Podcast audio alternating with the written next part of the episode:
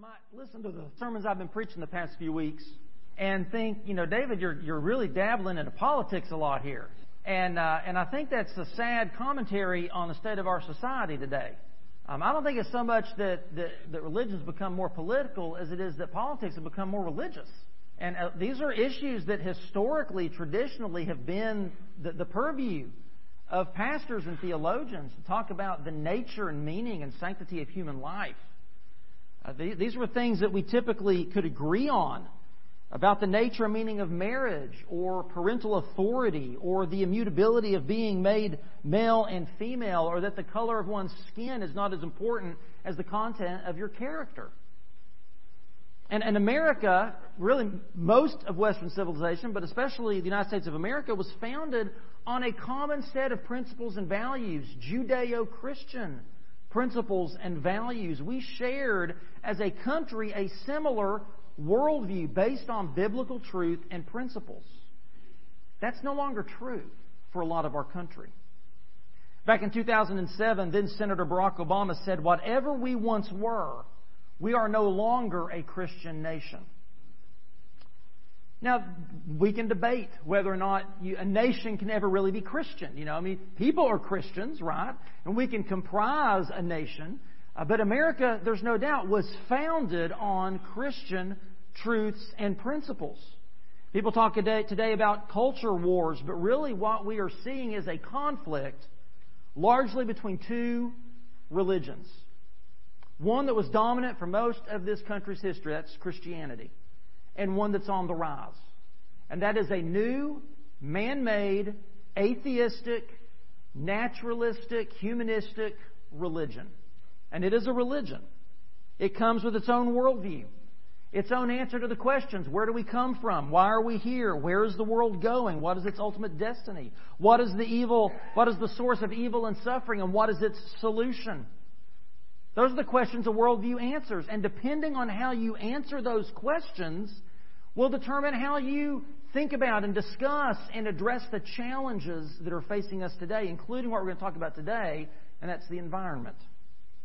Now, as Americans, our concern for the natural world uh, goes back, you know, at least a hundred some odd years to President Theodore Roosevelt. That's when really the big uh, ecological movement began and the founding of the national park systems, which my family are huge fans of the national park system. I think that's some of the best stuff that our government does is our national parks. And over the past hundred years, we as a country have been concerned about keeping our natural resources clean and accessible to all people to protect and manage wildlife and forests and waterways. Uh, as a fact, as a kid, one of the characters I loved, one of my heroes, was this guy. Who is this? Smokey Bear. Only you can prevent forest fires. That's right. What, do you remember this character? Who is it? Woodsy Owl. All right? Give a hoot don't pollute. That's right. Yeah.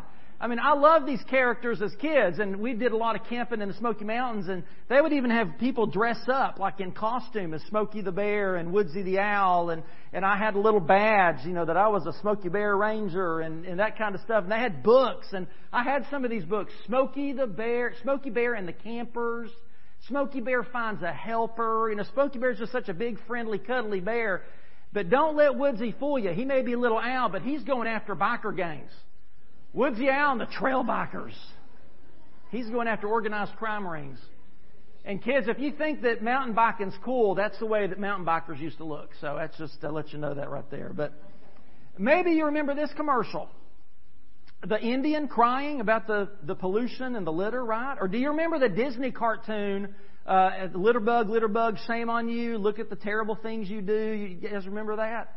So this was the the uh, the campaign uh, for environmentalism when I was growing up. But here's today's mascot for the environmental movement.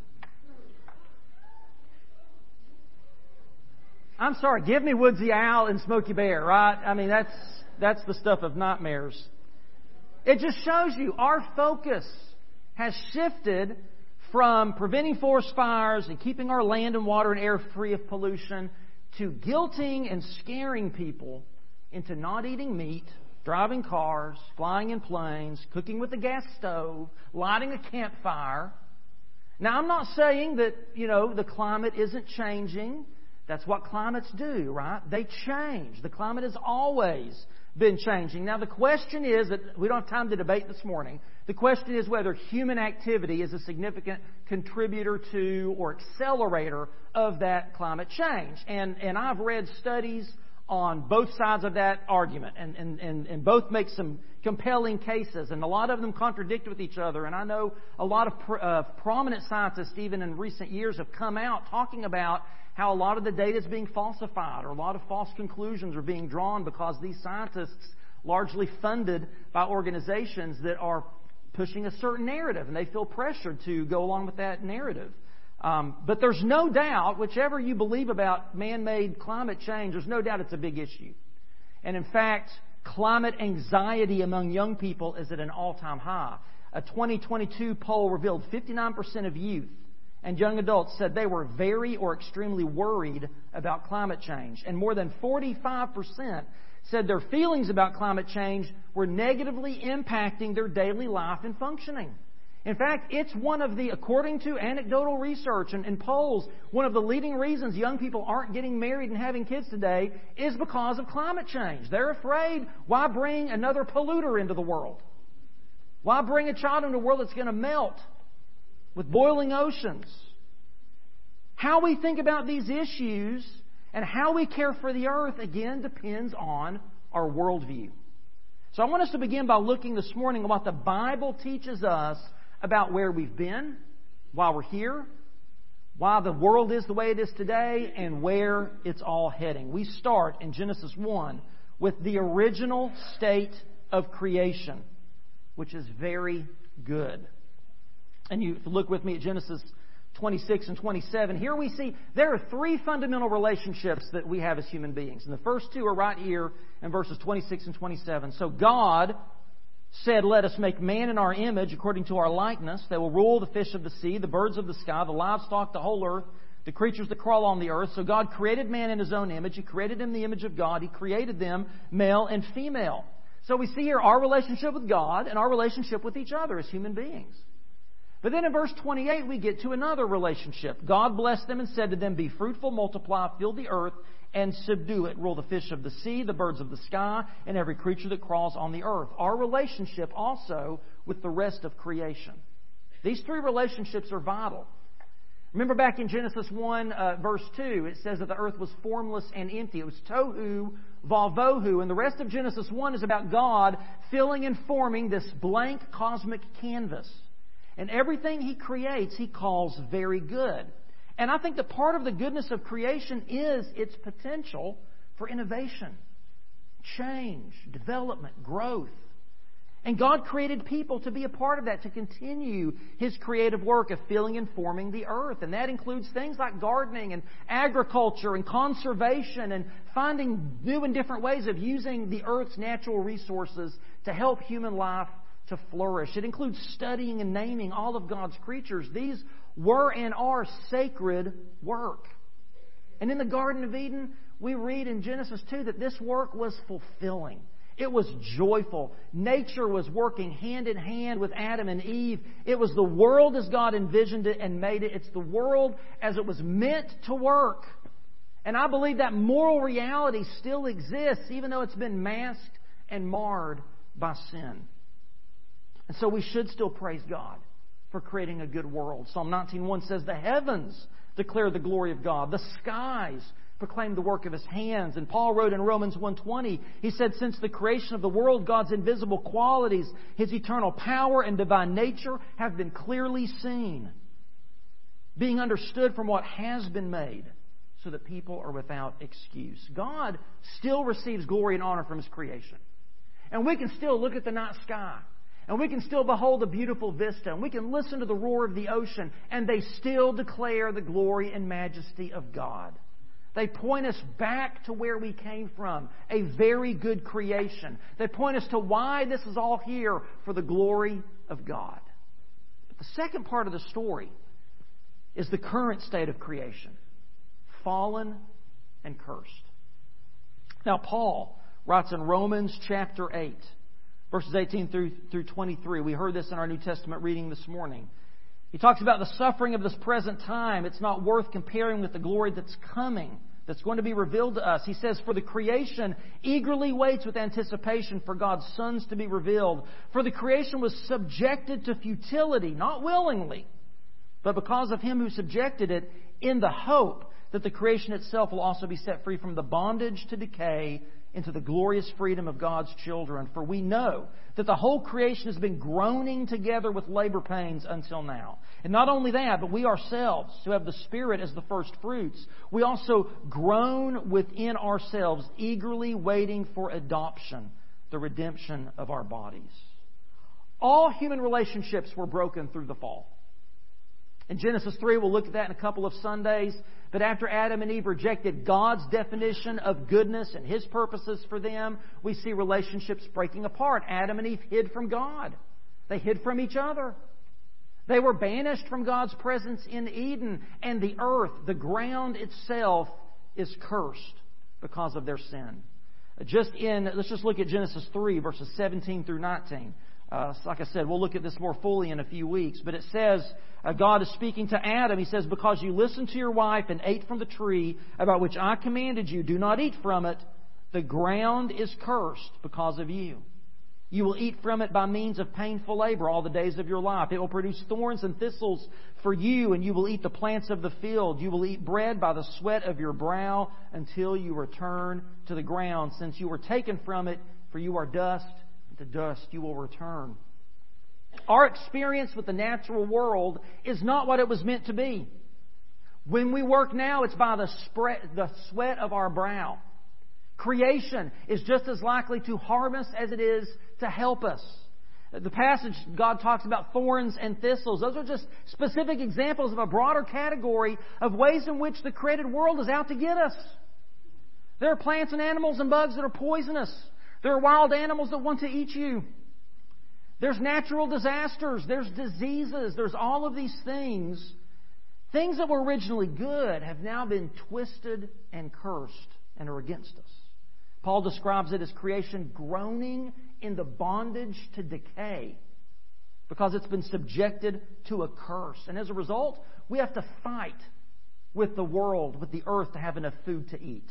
We have to protect ourselves against the weather. We have to protect ourselves and our children against dangers and diseases that are just out there in the natural world.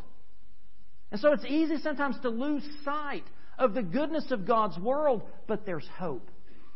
Death, disease, and disaster do not get the final say. They've been imposed on creation temporarily. So we've looked at where we've been, we look at where we are today under the curse, but then, thirdly, there's the future state of creation as renewed and restored. Paul in Romans 8 doesn't describe the current state of creation as a lost cause, as being hopeless. In fact, he uses the word hope in there. He says in the hope that the, the creation has been subjected to futility in hope. What is that hope?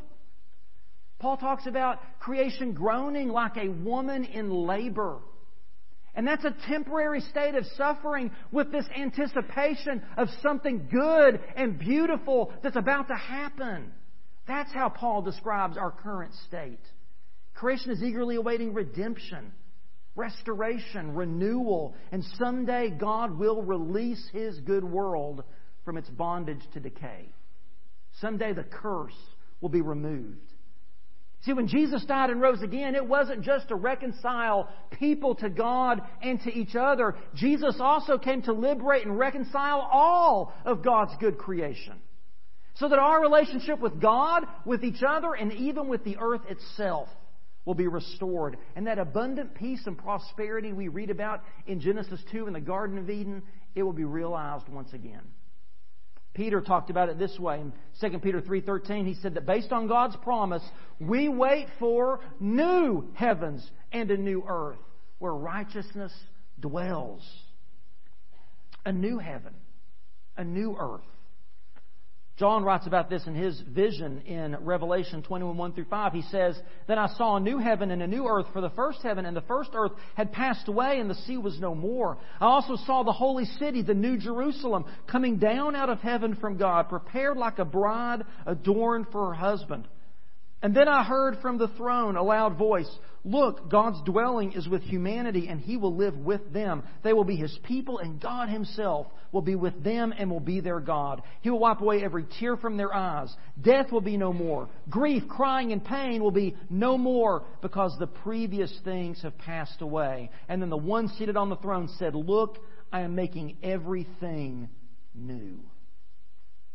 The renewed creation heaven and earth dwelling together in harmony, is described by John in the next chapter in language very similar to Eden. Look at Revelation 22, verses 1 through 3. Then he showed me the river of the water of life, clear as crystal, flowing from the throne of God and of the Lamb down the middle of the city's main street.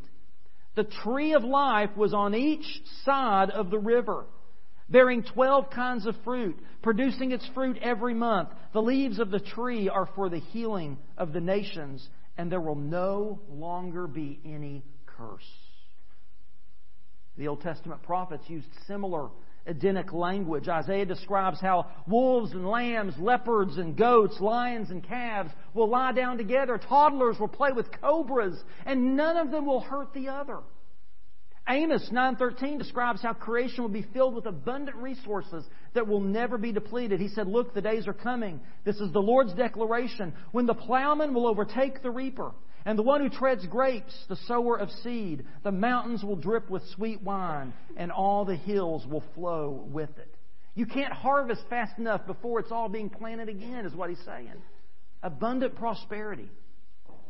We have to remember that God cares deeply about His good world. And Psalm 104 describes how God is actively working today to sustain His creation. It says, All of them, meaning all of the animals and the creatures, wait for you to give them their food at the proper time. And when you give it to them, they gather it. When you open your hand, they are satisfied with good things. When you hide your face, they are terrified. When you take away their breath, they die and return to the dust. When you send your breath, they are created, and you renew the surface of the ground. God made this world. He cares about it. And He will reclaim His good world and make it new once again. He will destroy sin and Satan, and He will cleanse the earth, not with a flood. Not like he's trying to wash away a dirty spot. No, he will cleanse it, Peter says, with fire. Because fire transforms, doesn't it? Fire cleanses on a deeper level. Fire will come and will remove every vestige of sin and the curse and destroy it and make the earth new. The fire's not there to destroy the world that God has made, but to make it new, to completely rid it of tears and death and grief and pain and disease. Those former things will pass away and God will make everything new. Amen? It's going to be a glorious day understanding that God has made a good world for His glory, and that through sin we've corrupted it, and it is currently suffering under a curse. But that God isn't finished with it yet, and that someday when Christ returns, He will renew the earth. When we understand all of that, then we can think and discuss and act biblically in this world, in our environment. How does God want us to treat the natural world? Land, air, trees, water, animals? What is our responsibility as human beings? And more importantly, as Christians, what is our responsibility? And how, as followers of Jesus, are we to respond to the modern day environmental movement? And that brings us to my final point our mandate. Our mandate is to be good stewards of God's good creation. Now, there are two extremes when it comes to thinking about and interacting with nature, and we need to avoid both in favor of this biblical mandate. The first extreme, we are not to worship God's creation. We're not to worship it. Remember that distinction we talked about many weeks ago? There's a distinction between the Creator and His creation. God is holy, He is set apart and distinct from His creation. So as Christians, we need to disassociate with language, you know, talking about like Mother Earth and Mother Nature. Nature and the earth are not our mother. They're more like our sister. Right? The earth is a fellow created thing like we are. We have one God and Father, and He is the creator of us and the earth, and to talk about it in any other way is really an insult to God. That's a pantheistic view. We need to avoid this view that, that nature is somehow divine. That it is perfect and that without humanity it's pristine. And sadly, the extreme environmentalists have hijacked what was once a Christian concern, stewardship of the earth, and really has turned it into a religion of its own. I mean, think about it. They have their own origin myth, evolution. I say that's an origin myth. And they have their own view about how the world's going to end cataclysmic climate change. Right? The, the oceans are going to boil, or we're going to all be flooded out, and somehow we're all going to die because you drive an SUV. In fact, a few years ago, the Secretary General of the UN said this Our planet is fast approaching tipping points that will make climate chaos irreversible. We're on a highway to climate hell with our foot still on the accelerator. That sounds fairly religious and apocalyptic language to me. They even have their own list of sins. In fact, one professor who himself is, a, is, is not a Christian and is an environmentalist, he described it this way. He said, instead of religious sins plaguing our conscience, we now have the transgressions of leaving the water running, leaving the lights on, failing to recycle, using plastic grocery bags instead of paper. By the way, do you remember when plastic grocery bags came out? It was to save the trees. he said the new heresies include failure to compost or refusal to go organic. And then in the article, he goes on to describe how his six year old son scolded him one day for leaving the water running too long while he was brushing his teeth, and he observed, quote, how his son was stressed and anxious about the sins of environmentalism. That anxiety I was talking about earlier that's plaguing young people today. But when we keep in mind that while God's good creation is fallen and cursed today, it will someday be renewed, that can transform our anxiety about the creation into worship for the Creator. And it can help us approach a proper stewardship of God's good world. Because remember, it's His, not ours.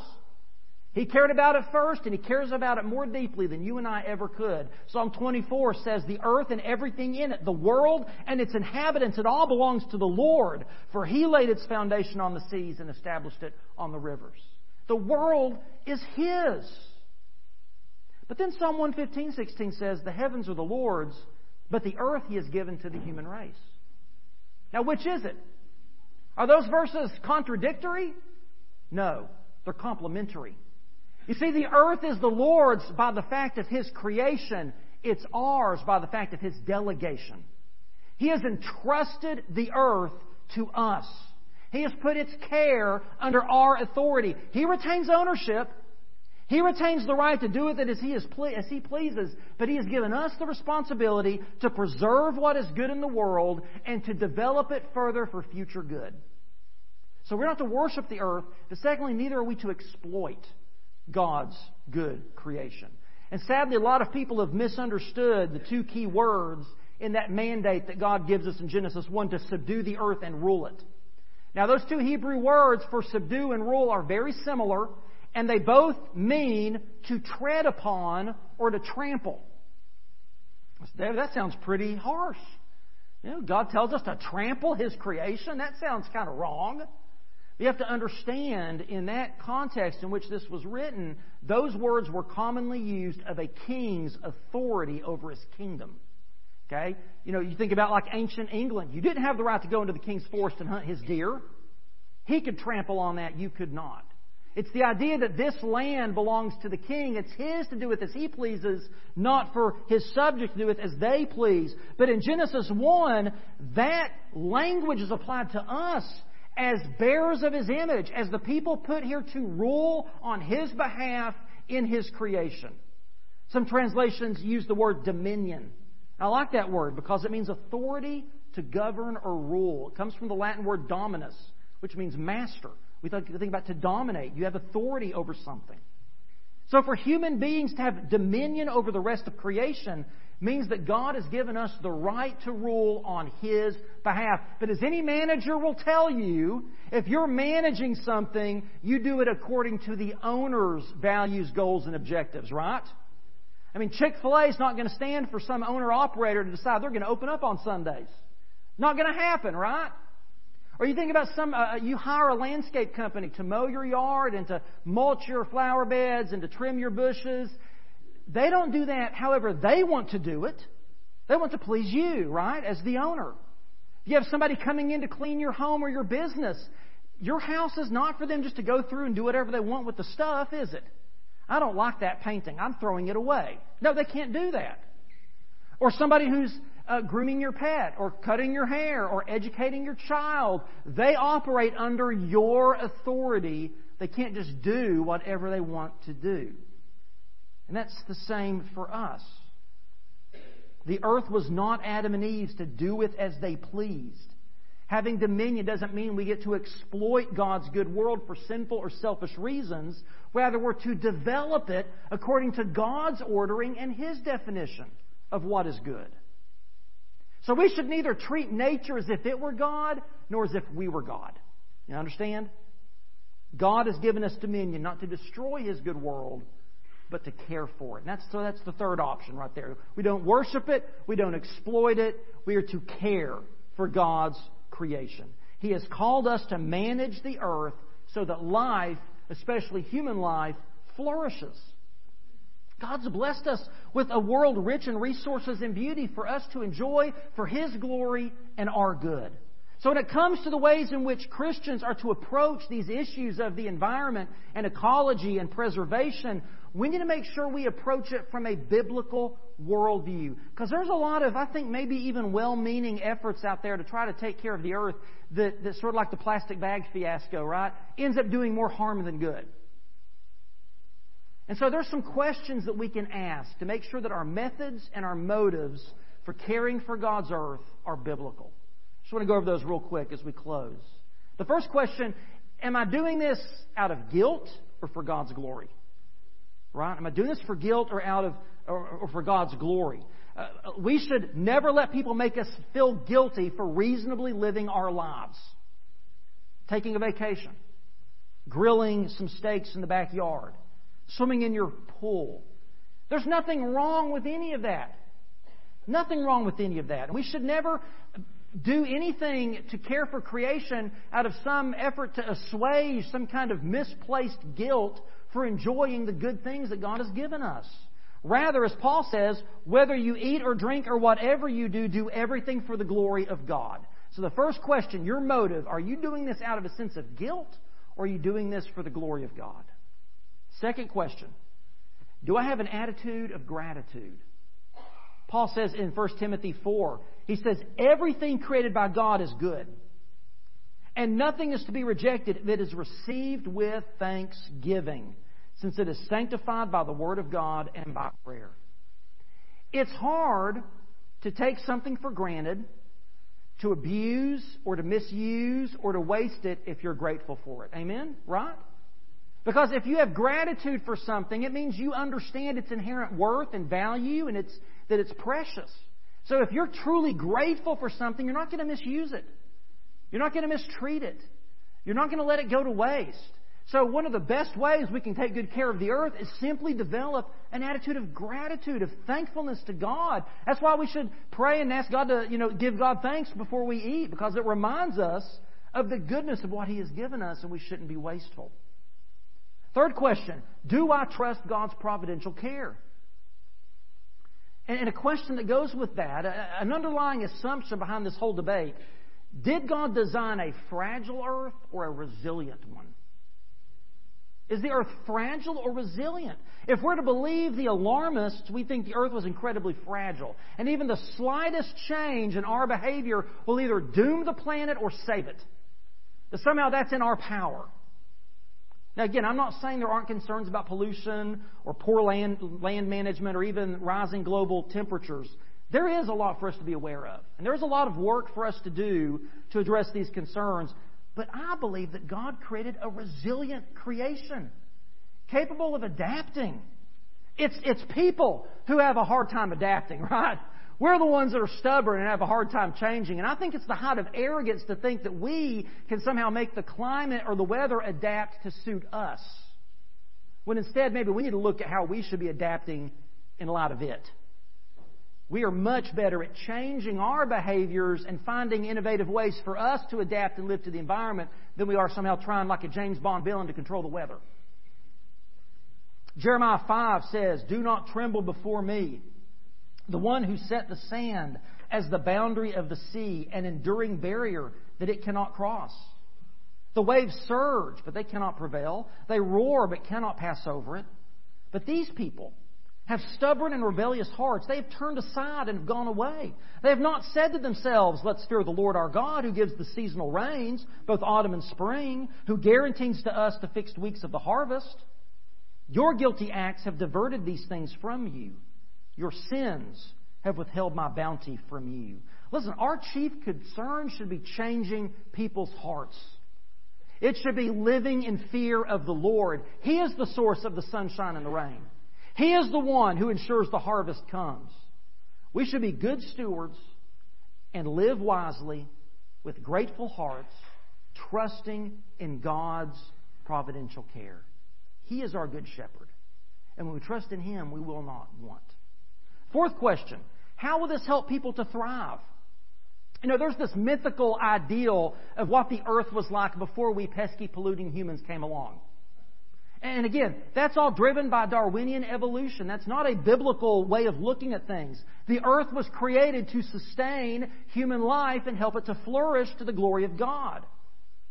We should work to find ways to preserve all that's good in God's world, but never at the expense of human lives and well being.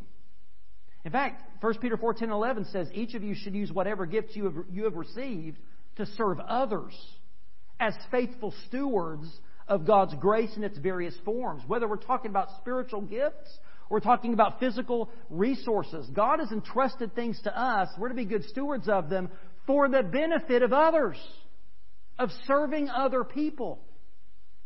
So we need to make sure that whatever we do, we prioritize human well being human flourishing over some rare mosquito that might go extinct next week.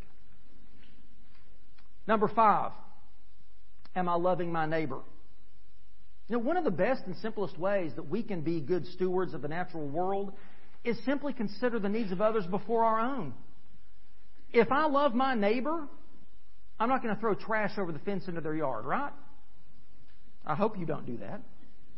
I'm going to want to keep lakes and rivers and mountains and beaches clean and safe and beautiful for everyone to enjoy if I love my neighbor. I'm going to strive to do what Smokey and Woodsy taught me to do, and that's leave things better than the way I found them. Those are all ways in which we love our neighbor and put the needs of others before our own. Amen? That's simple. Any child can understand those ideas. Another question Am I being wasteful or generous? Sort of like with gratitude, it's hard to be wasteful if you're generous. One of the unintended side effects of the environmental extremism of today has been a decreasing interest in lifting the poor out of poverty, especially helping third world countries to reach our level of comfort and care, because to do that requires fossil fuels. It requires modern conveniences. It requires more greenhouse gases, and there are those who literally prefer to keep the third world third world in order to save the planet. A lot of the efforts offered in the name of stopping climate change are simply unaffordable to most people.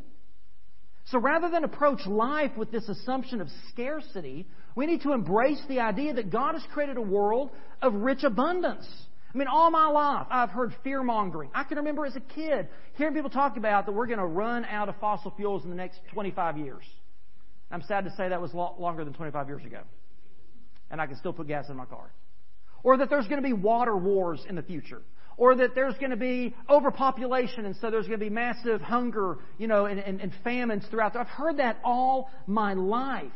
And while we should acknowledge and give thanks for and manage wisely all the resources that God has given us, treating every one of them as precious and limited. We should. We have to balance that with trust in His providential care. We need to recognize that God has created a resilient earth. He has richly blessed us, and so we can be generous without being wasteful. What's the old saying? Waste not, want not. And I think that's a good principle to live by. But don't live tight fisted. Use what God has given you wisely to the benefit of other people, to meet other people's needs. Don't be wasteful, but be generous. You know, ultimately, what we should use the goodness of God's world for is to meet other people's needs in the name of Jesus and to share with them the gospel. Caring for God's world is a gospel issue. Because guess who lives in God's world? People. People that God created in His image and loves and Jesus died for. And the way we treat the earth, as Ben was saying, is a reflection and directly connected to how we treat other people. And we need to be all about making sure people know that while we live in a sinful world that's fallen and cursed, and while each and every one of us are sinners and are guilty of putting ourselves before others, are guilty of rejecting God's plan for us and, and, thinking that we know better and we can live life better on our own, that while that is true, God created us and loves us, and God sent Jesus, His Son, to die on the cross to redeem us from our sin.